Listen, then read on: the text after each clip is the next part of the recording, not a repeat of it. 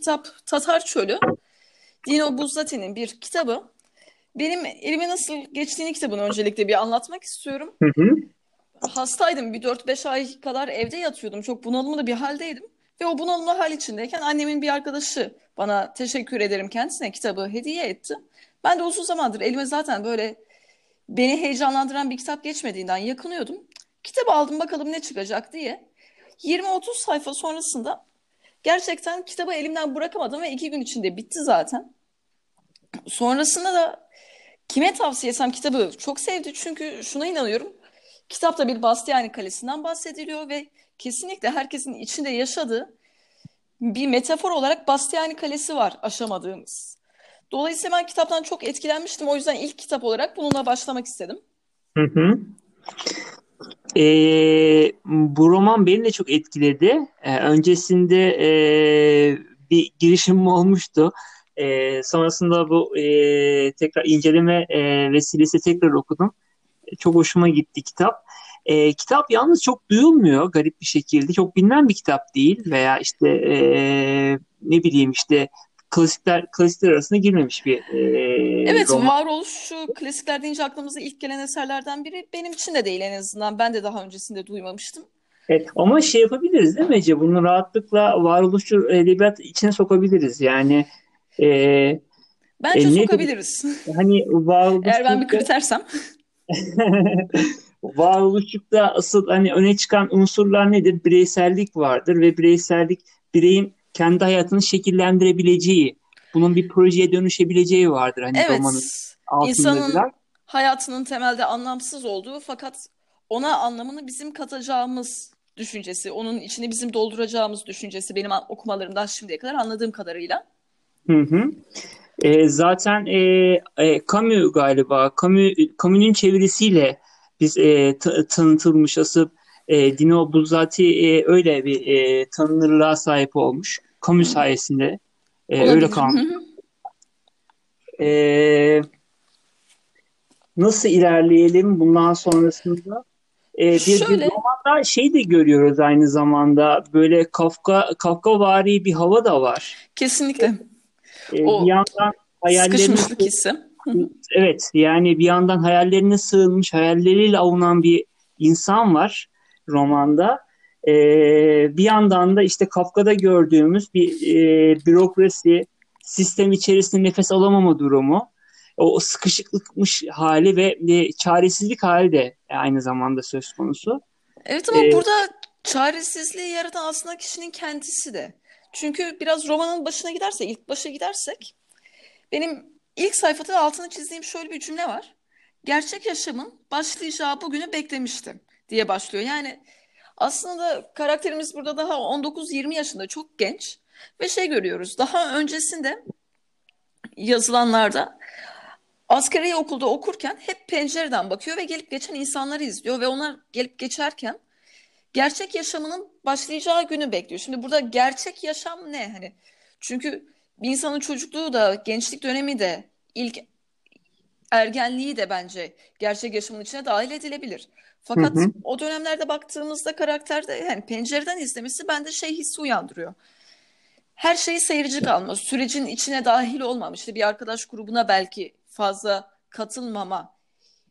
Dolayısıyla yine bir bekleyiş var. Yani çocuklukta veya ergenlikte aktif bir insandansa bekliyor ve burada gerçek nedir diye sorulabilir tabii ki. O gerçekliği biz kendimiz üretiyoruz diye düşünüyorum. Biz beklediğimiz sürece bize kendiliğinden gökten zembille inmiyor. Evet. Ee, öyle bir bekleyiş var. Ee, ama e, bir yandan da bu şeyin e, Giovanni üzerinden e, karakterin ismi tam olarak e, Giovanni Drago Drago üzerinden bu bekleyiş hep devam ediyor ve bir se- seçim de var aynı zamanda şey içerisinde roman Aslında içerisinde. beklemeyi seçiyor. Beklemeyi seçiyor ve yarattığı bir Tatar çölü var. E, Evet. aslında yaratmıyor. Yani romanın gerçekliğinde bir Tatar çölü var ve Tatar çölü kendi içerisinde e, ben de ilk başlarda al- aldığım e, altını çizdiğim bir alıntı vardı. Şu an aklıma geldi. Onu bir bulmaya çalışayım bir dakika. Hmm.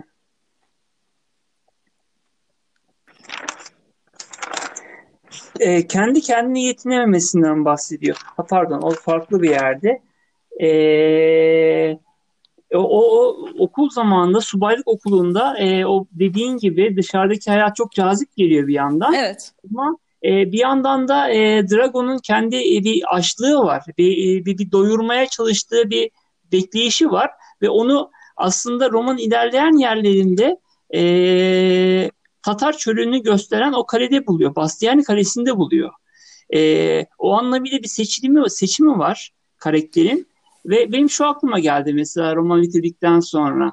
Tekrar hani olmaz ya, tekrar bir seçme şansı olsa evet. e, Giovanni Drago'nun yine aynı hayatı yaşarmış gibime geldi bana. Bana da şimdi, öyle geldi. E. Şimdi şöyle bir şey de var. Kitap biraz e, sosyal medyada da baktım nasıl yorumlanmış. E, okuyucuların yorumları nasıl olmuş şeklinde. Birçok kişi şöyle almış kitabı. İşte bir hep geç kalınmışlık hissiyatı, e, çaresizlik, pişmanlıklarla kurulu bir hayat gibi görmüş. Aşağı yukarı bir 30 yıllık zamandan bahsediyor romanda. Evet. Ama ben, bence öyle bir durum değil yani.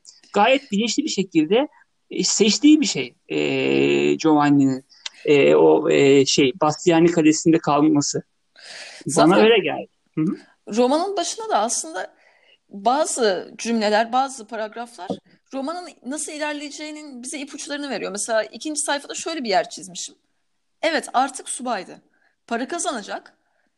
Belki de güzel kadınların bakışına maruz kalacaktı. Burada şu ayrıntı benim dikkatimi çekti. Evet şu an subay. Bu subay olması bir gerçek. Para kazanacak. Evet. Bu da bir gerçek. Fakat güzel kadınların bakışlarına maruz olmayı bir belkiyle ifade etmiş.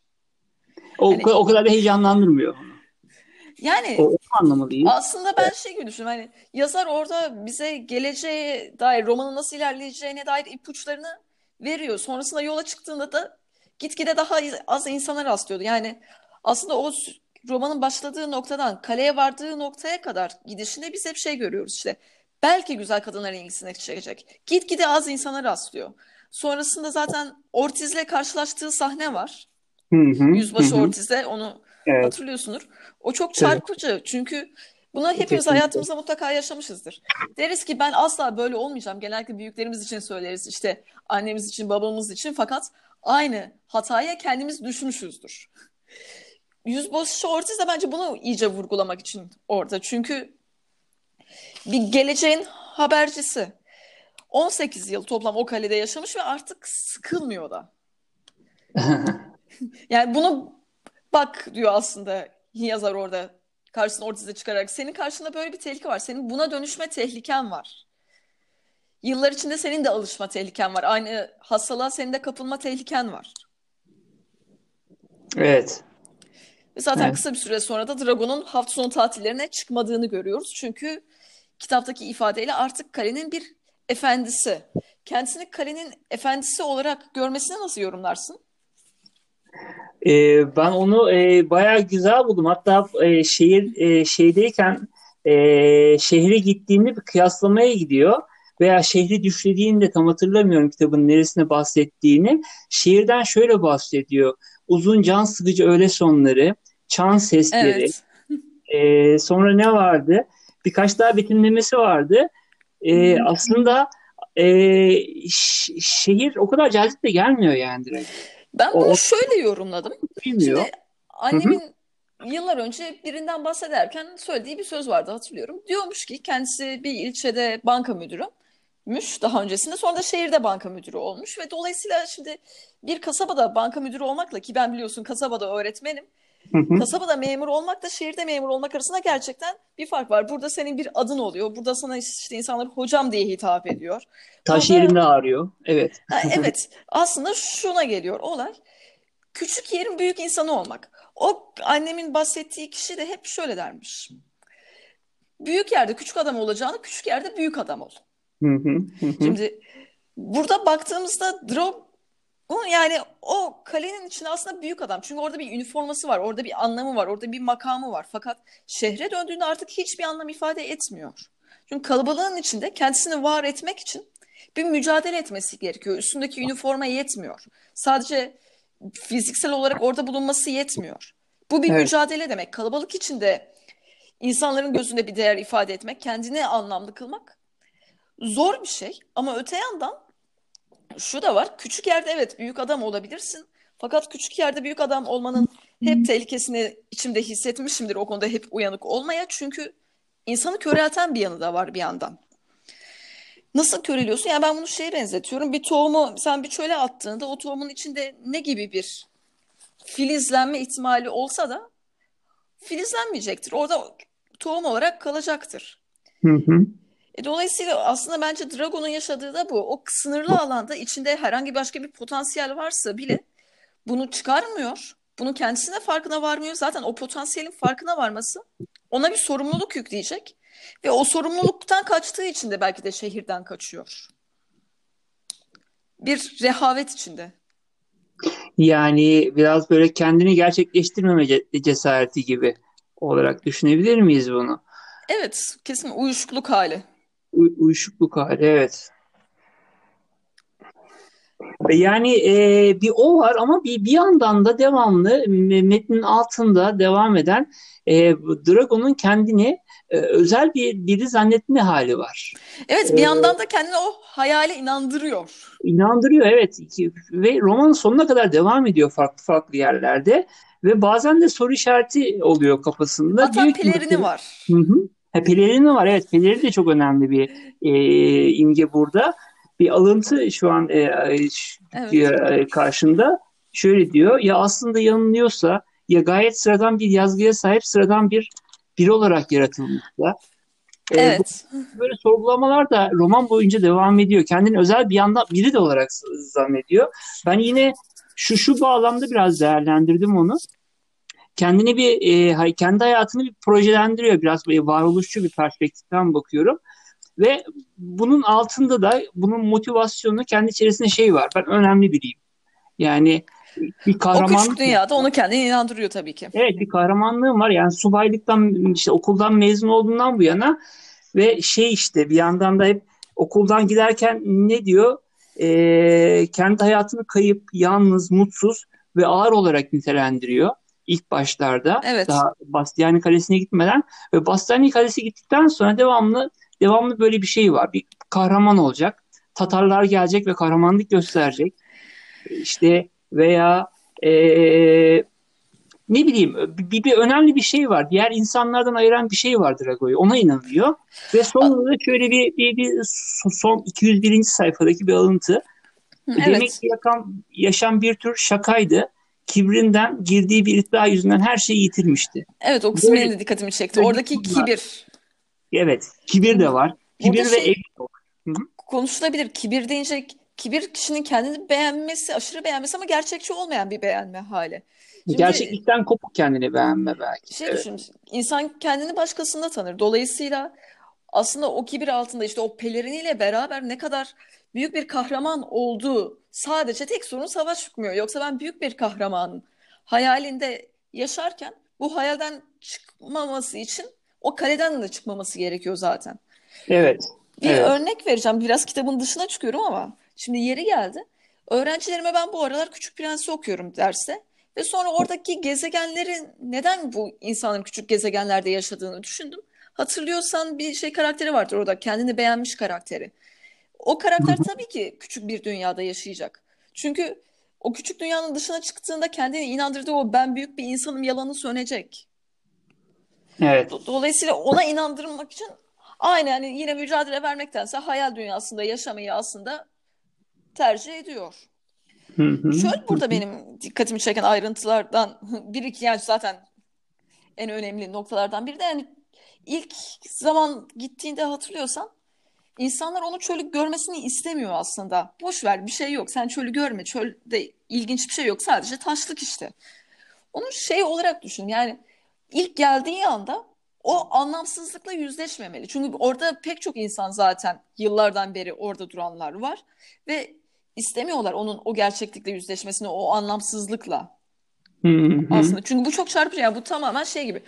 Hayat da aynı anlamsızlığın içinde ve bununla yüzleşmek istemiyoruz zaten. Bununla evet, yüzleşmek kesinlikle. istemediğimiz için sürekli başka bir şeylerle uğraşıyoruz. Evet. O gizemli havasının devam etmesini istiyor herkes değil mi? O Tatar evet. çölünü Herkes Aslında böyle çok derin bir anlamı var bizim burada olmamızın evet, gibi. Aslında yok. Yok evet o gerçekliği görmesini kimse istemiyor. O gizemli halinin devam etmesini istiyor Tatar Çölü'nün. Öte yandan roman ilerledikçe görüyoruz ki herkes sadece burada Drago değil hepsi bir şekilde bir düşmanın gelmesini istiyorlar. Bu şey hali yani ancak öldüğüm zaman değerli olacağım. Ben bunu çok Evet. çarpıcı bir örneğini yaşamıştım. Yıllar önce ilk öğretmenliğe başladım. Öğrencilerime bir yazı yazdırdım. İşte büyüyünce ne olmak istersiniz konu bu. Bir çocuk şey yazmıştı. Şehit olmak isterim yazmıştı. Ha, O zaman çok şaşırdım yani. Çünkü benim için büyüyünce bir şey olmak kavramı yaşamın içinde olan bir şey gibi. Sonra ben çocukla şey diye konuştuğumda iyi de yani öncelikle yaşayarak çalışarak vatanına katkıda bulunsan daha güzel olmaz mı dediğimde çocuk şey diye düşündüğünü fark ettim. Yani benden zaten bir şey olmaz bari öleyim de öyle bir katkım olsun. ölünce değerli olacağım. Evet. Buradaki insanlardan aynı şey. Yani normalde savaş çıkmasını istemez insan.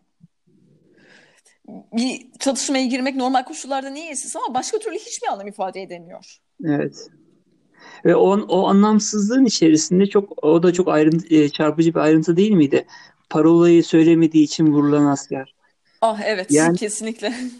o, o, o bile normal artık. O bile hani bu, bu uğurda e, kırılacak bir test hiç önemi yok yani. Çünkü biz çok daha e, yüksek, yüksek bir amaç için buradayız. Hani bir asker ölmüş nedir ki yani? Ve bu, bu değiştirilemez böyle bir bürokrasi de var. O, o, Tabii onu ki. Da kabullenme var bir yandan. Ben o bürokrasiyi şöyle de okudum bir yandan. Şimdi memursan önüne bir yığın yönetmelik verilir. O yönetmeliklere göre davranman beklenir ve sen o yönetmelikler içinde çok inisiyatifini kullanmazsın. Dolayısıyla edilgen bir tarafın vardır. Ve edilgenlik karar alma sorumluluğunu başkasına yüklemek, yönetmeliğe yüklemek rahatlatıcı bir yanı var insanın. Çünkü Evet. bak ben işte sana bu cezayı vermezdim ama yönetmelik gereği veriyorum. El mahkum. Evet hani ben burada kendi kişiliğimle yokum, kendi bireysel kişiliğimle yokum. Ben burada memurum. Dolayısıyla evet sorumluluğu yıktım.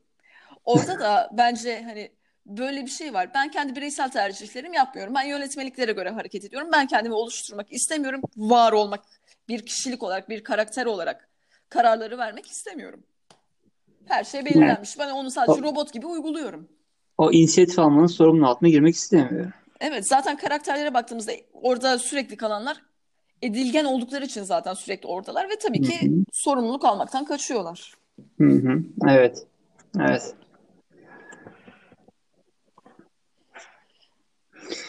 Ee, benim bir de vurgulamak istediğim bu romanda şu ee, biraz önce de bahsettiğim gibi herkes böyle hayatın pişmanlıklar üzerine kurulu olması ve işte ee, Drago'nun birçok kişi daha doğrusu internette okuduğum yorumlardan Drago'nun kendini gerçekleştiremediği üzerine e, yorumlarda bulunmuş.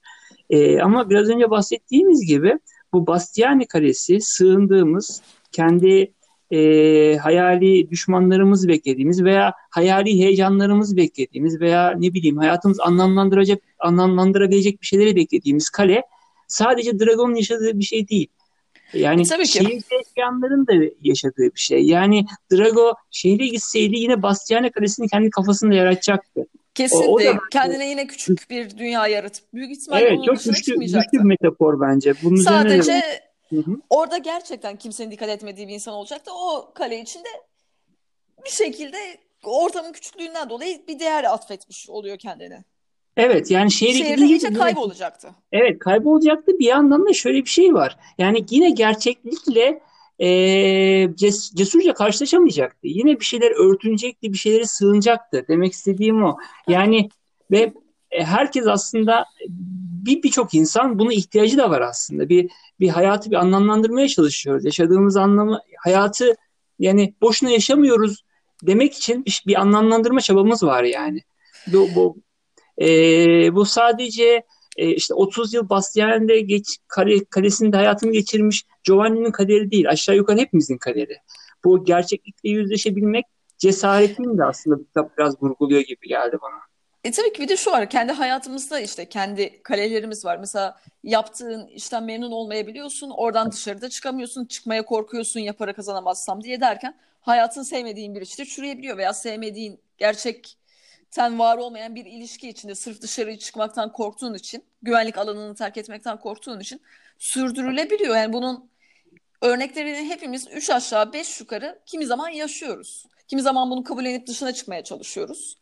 Burada şu da dikkatimi çekiyor bu arada benim. Drogo en başında zaten yani o kaleye gitme kararını da kendisi almıyor aslında. Başvurmamış.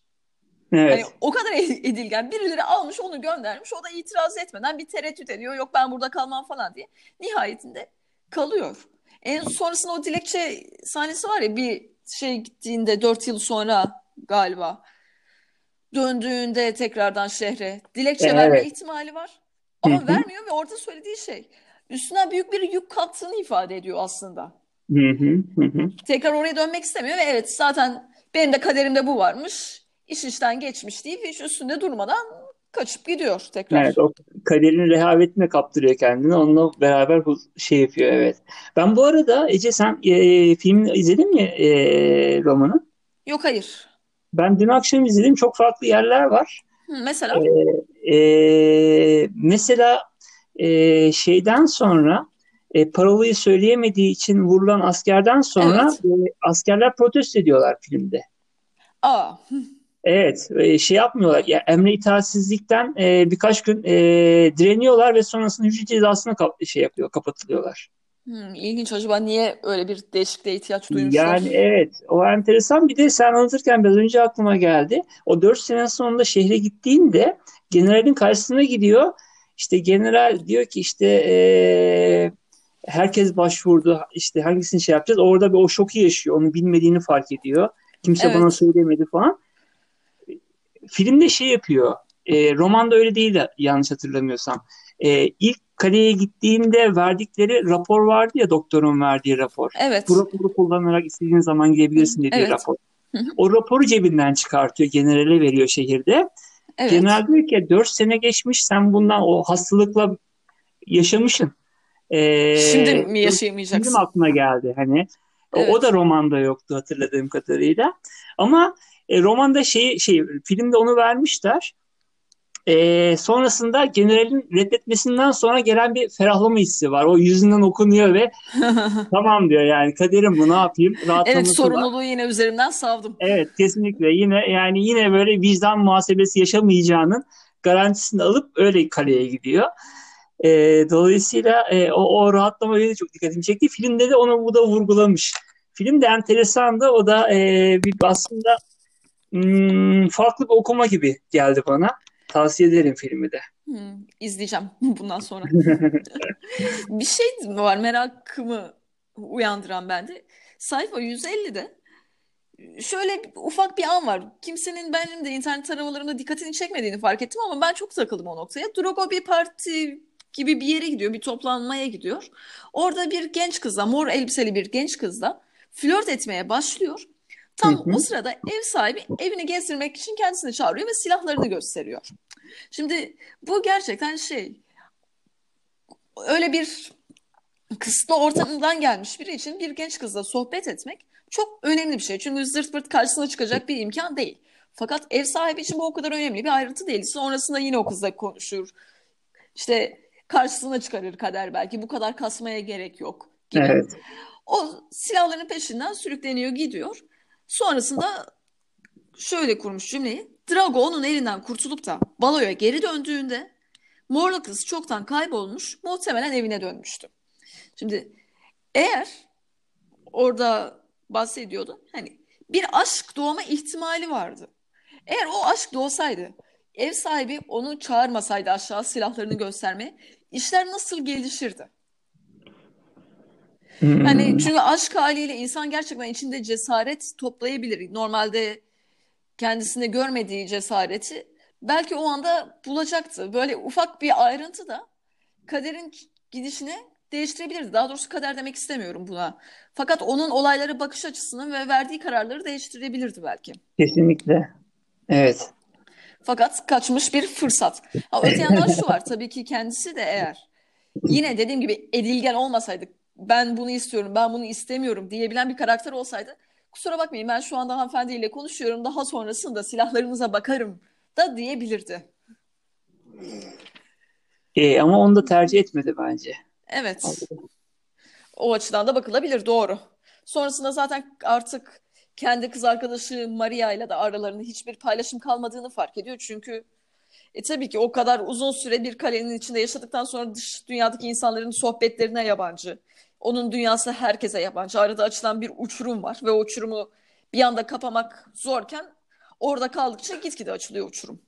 Hı hı, hı hı. Bir de şey Evet vardır. o evet. Yani, Rutin içinde yaşamanın insanın zihnini körelten bir yanı var tabii ki. Orada kalabalık içinde yaşayan, sürekli farklı şeyler gören, farklı şeyler konuşan insanların zihin, zihin yapısıyla sürekli aynı şeyi tekrarlayan insanın zihin yapısı bir noktadan sonra farklılaşmaya başlıyor. Dolayısıyla yani gitgide şehre dönmesi her geçen yıl zorlaşıyor, imkansızlaşıyor insanların arasında kaynaması. Hani 4 ayken daha kolaydı belki, 4 yılken bir nebze daha kolaydı ama 10 yıldan sonra mümkün değil. evet bu şeyde de olur aslında Ece. Böyle cezaevinden çıkmış insanlarda da çok olur bu. Evet, Bir adaptasyon sorunu. Ee, ve, ve şizofreniye kadar götürür ve korkutucu da bir şey aslında hakikaten şey Dragon'un gerçekliğinde böyle bir şey. e Tekrar bir şimdi şehir hayatı, o karmaşa, değişik insanlar, değişik muhabbetler e, onu, onu da şey yapan bir şey, zorlayan ve e, çok iste, tercih etmeyeceği bir şey. düşünürüz yani bir insan bir hapishanede sürekli nasıl yaşayabilir? İşte sorunun cevabı bence orada. Bir yerden sonra o senin dünyanın haline gelmeye başlıyor. Oradaki diğer mahkumlar, oradaki gardiyanlar herhalde tecrübe etmedim ama tahmin ediyorum. Senin dünyanın haline gelmeye başladığı için artık kendini orada tanımlıyorsun. Evet dışarı çıktığında tabii ki dışarısı daha korkutucu bir hal alabilir uzun vadede. Evet, 64. sayfada bir alıntı var. Şöyle diyor, alışkanlıkların uyuşukluğu, askerlere özgü kibir, her günkü duvara karşı duyulan evcil bir aşk. Ee, Bastiyer Kalesi'nde insanların şey yaptığı, tutundukları hem alışkanlığın uyuşukluğu var bir yandan. Evet. kibir var vurguladığımız öncesinde de askeri kibir. O e, şey yapın e, ne bileyim o bir, e, bir sert bir gerçeklik olarak karşısında duran sistemi dahil olmanın kibri aynı zamanda. O, oradan da bir pay kapma hali. Ve gücünü üniformadan da alan bir kibir zaten Kesinlikle sonunda öyle. kitabın en sonunda ölmeyi artık beklerken o aşamaya gelmişken de zaten biliyorsun yani önce kaleyi terk etmek istemiyor. Ben burada yaşadım hayatımı, burada ölmek istiyorum. İzin vermiyorlar. Sonrasında da üniformasını çıkarmak istemiyor. Üstünde üniformasıyla ölmek istiyor. Yine bir asker gibi. Evet. Evet. O oradan ondan vazgeçmek istemiyor. Ve bundan vazgeçmek istemiyor olmasına rağmen aslında bir yandan da sürekli kafasında hep şey düşüncesi var. Benim hayatımın güzel günleri daha başlamadı. İşte o arada 25 yaşına gelmiş hala başlayacak. 50 yaşına gelmiş benim hayatımın güzel günleri hala başlamadı. E ne zaman başlayacak? Ama tabii ki ona da bir şekilde inanması gerekiyor ki yine o gerçekle yüzleşmesin. Bir de karların içinde ölen bir adam var. Onunla ilgili Evet. düşünün? Angustino. Ee, e, Angustino aslında kitabın öncelerinde de onun işareti veriliyordu. Devamlı böyle bir Angustino'nun Rüyalısı var. rüya var. Kefen vardı bir yanda. Bir yanda. Evet. Rüyadaydı değil mi o ke- kefen? Ama e, e, Angustino'nun şeyinden öncesinde e, rü- rüyada görüyordu. Bir kefen görüyordu. Tam hatırlayamadım şimdi de. Onun Kalabalık işareti taşıyor onun. Hı hı. Alo? E, din- evet. E, ben nasıl değerlendiriyorum? E, onu da aslında çok farklı görmüyorum. O parolayı söyleyemediği için e, öldürülen askerden. E, gayet Agus- Angustina'da e, o bir öncesinde şey vardı onu hatırlarsan. E, başka bir subay e, şehre giderken e, Angustina gitmeyeceğini söylüyor. Kaderinin burası olduğunu söylüyor. Burada kalacağını söylüyordu. Belki de E, ölmek istiyor tam o konumda. ölmek istiyor. Bir de işte o Bastiani Kalesi gerçekliğini kabullenmiş artık. Onun kendi hayatının bir parçası olduğunu düşünüyor ve eee, o şekilde huzurlu bir şekilde öldüğünü düşünüyorum ben. Ve sonrasında o kahraman o görülmesi, onun bir kahraman gibi düşünülmesinde benim dikkatimi çeken bir nokta var. Aslında hı. yaptığı gerçek bir kahramanlık yok. Aslında hiçbir şey yok. Hiçbir Ortada şey yok. bir sorun bile yok. Hani tamamen gümbürtüye giden bir ölüm. Evet, Bu kesinlikle gereksiz bir ölüm yani. Hani evet. evet. Onun şey olarak düşün. Niye, niye bu insanlar kahraman ilan ettiler? Birincisi bir bürokrasiye takılma durumu var. bence. Nihayetinde öyle veya böyle görev esnasında öldü. Görev esnasında öldüyse kahramandır. Hani gerçekten bir şey yapmış olması çok da önemli değil. Veya işte diğer insanların da yine kahramanlık hayallerini besleyen bir şey olabilir o. Çünkü evet bak içimizden biri bir kahramanca ölümü yaşadı. Biz de yaşayabiliriz. Belki diğerlerine de umut vaat ediyor bu durum. Evet, siz de ölürseniz siz de kahraman olacaksınız. Bir, Evet. bir örtülü mesaj da var altında bir yandan. Evet. Şey çok hoşuma gitti benim bir de. Ee, o e, atın, beyaz atın göründüğü sahne vardı hatırlarsan. Ee, o şeyin, e, Dragon'un da ilk e, dış nöbetinde gördüğü at. Ee, sonrasında işte askerlerden biri gidiyor. Zaten o vuruluyor süper olayı bilmediği için. Evet. O orada şey aklıma geldi. İnce Mehmet'te de böyle bir sahne vardı. Ovada Nasıl böyle bir sahne? bir, bir dolaşan at vardı. Atın peşinde de İnce Mehmet'in atı. Evet. Yaşar Kemal'in şeyinde. Herkes İnce- atın peşinde dolaşıyordu. Hatırlıyor musunuz sahneyi? Evet hatta atın oradan görüldüğü, buradan görüldüğü gibi insanlar Evet. arasında söylentiler dolaşmaya başladı. Aynen o aklıma geldi. Acaba böyle bir şey var mıdır Yaşar Kemal? Ee, ne bileyim bir çağrışım yazarken buradan. Yok sanmıyorum ama işte insanın kafası her yerde bir şekilde benzer çalışıyor. Benzer şeyleri düşünmeye eğilimliyiz. Veya işte ovada koşan bir at, ihtişamlı bir at. Böyle bayağı bir şey, e, iştah kabartıyor. Yazarların iştahını kabartıyor. Şurada bir cümle var altını çizdiğim. Onu tam böyle katılmakla katılmamak arasında gittim geldim cümleye. Şöyle demiş. İnsanın tek başına olduğu ve hiç kimseyle konuşamadığı zaman bir şeye inanması çok zordur. Hı hı. Yani burada şöyle bir şey var. Bir yandan evet insan tek başınayken kuruntuya daha müsait, emin olamıyor. Kendi aklıyla karar vermekte zorlanabiliyoruz bazen. Başkaları da bizim emin olamadığımız bir şeyi tekrar tekrar söylediklerinde inanmaya başlıyoruz. Bu kadar fazla kişi aynı şeyi söylüyorsa herhalde vardır bir bildikleri diyoruz ki genellikle de olmayabiliyor aslında. Ama işte en azından olay yine şeye geliyor. Ben kendi aklımda düşünmeyeyim. Herkes sıradan aynı şeyi söylüyorsa herhalde doğrudur deyip yine kendimizi bir sıyırma eğilimimiz var aslında. Fakat burada ben şunu da düşündüm. Evet tek başıma olduğum zaman, kimseyle konuşmadığım zaman bir şeye inanmam hem çok zor hem de çok kolay. Kendimi işte bu pelerin taktığım zaman bir kahraman olduğuna inandırmak mı, inandırmak gibi. Evet. Sen ne düşünüyorsun? Sence ne zaman daha kolay hakikaten bir şeye kendimizi inandırmamız, bir yalana kendimizi inandırmamız? Yalnızken mi, kalabalık içinden, içindeyken mi? Ya bence e, kalabalıkta yani o inandığın şeyin e, yalan veya doğru olmasının bir anlamı kalmıyor. Kalabalıkta e, insanların onayıyla sorgulamayı bırakıyorsun bir noktadan sonra. Evet, genel geçer doğruysa gerçek olup olmaması çok da bir değer Evet yani hani sırtına, sırtına tamam abi devam et sen çok iyi gidiyorsun falan dedikten sonra bir noktadan sonra insanlar şey yapıyor yani. E, sorgulamayı da bırakıyor. E, ama kendi başınayken o sorgulama bitmiyor. E, devamlı bir yerden e, bir sızıntı oluyor ve o sorgulama devam ediyor. Kalabalıkta e, kitle halinde bir şeylere inanmak ve e, o inancı devamlı besleyecek, e, beslemek için o kalabalıktan yararlanmak e, çok daha gerçekçi. Dolayısıyla bir şeye inanmak için kalabalık olması çok daha e, yararlı. E, ben Evet. burada inan şey yapıyorum. Evet, o Çok anlamda doğru. Ben de, ben de altını çizdim. Aynı Ama- yerleri çizmişiz. gerekiyor. Yani tek başına olunca inanması gerçekten çok zor oluyor bazı şeylere. Veya işte ben ne bileyim hani fanatizm aklıma geliyor şimdi. Bir fanatizm için tek başına fanatik olamazsın. E, Bir noktadan sonra ne yapıyorum ben dersin yani ama e, bin kişi bir stadyumda e, şey yapabiliyorsun, coşabiliyorsun ve sorgulamıyorsun yani. Ben ne yapıyorum demiyorsun. E, o anlamıyla Evet, kalabalık Kalabalık- içinde eriyip gitmenin hazzı. evet ben o, o şekilde yorumlamıştım onu okurken. Evet. Bir yer daha var altını çizdiğim. Şimdi onunla ilgili de tanık olduğum bir şey anlatacağım. Şimdi şöyle diyor. Hayır, Drogo fiziksel olarak çökmemişti. Eğer yeniden ata binmek ya da merdivenleri hızlı çıkmak istese bunu pekala yapabilirdi. Ama önemli olan bu değildi. Önemli olan böyle bir şeye hiç heves etmemesiydi. Öğleden sonraları taşlıklı ovada yürüyüş yapacağına kısa bir uyku çekmeyi tercih ediyordu. İşte önemli budur. Ancak bu yılların geçişinin bir göstergesidir. Bunu e, hepimizin hissettiğine zaman zaman yine eminim. Bazen hayat rutine Hı hı. girdiğinde kendimizi daha yaşlı hissetme eğilimimiz vardır. Evet artık her şey benden geçti. Niye geçtiyse daha o kadar yaşlı değiliz halbuki. Nedir geçen?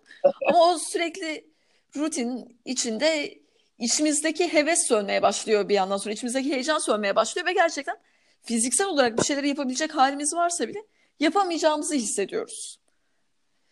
Hı Bu hı. bir çocuk görmüştüm.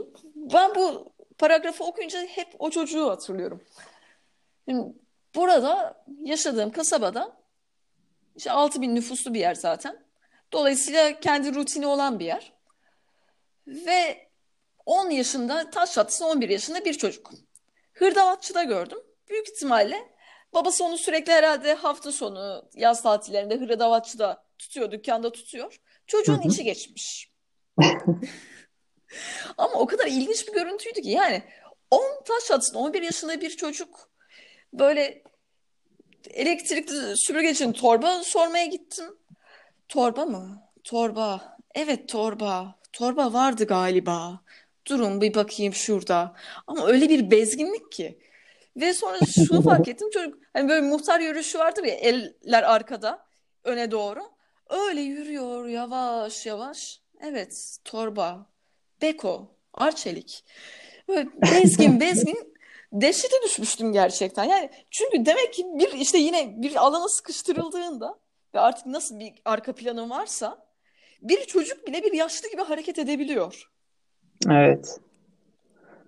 Evet bu, bu, bu romanda biraz yaş bağlamında şey yapmışlar bunu bu e, bezginlik halini. Evet. Bir alıntı da e, şöyle diyor. Belli bir yaştan sonra umutlanmanın aşırı derecede çaba gerektirmesi. Yani insanın 20 yaşında sahip olduğu inanca asla tekrar kavuşamaması.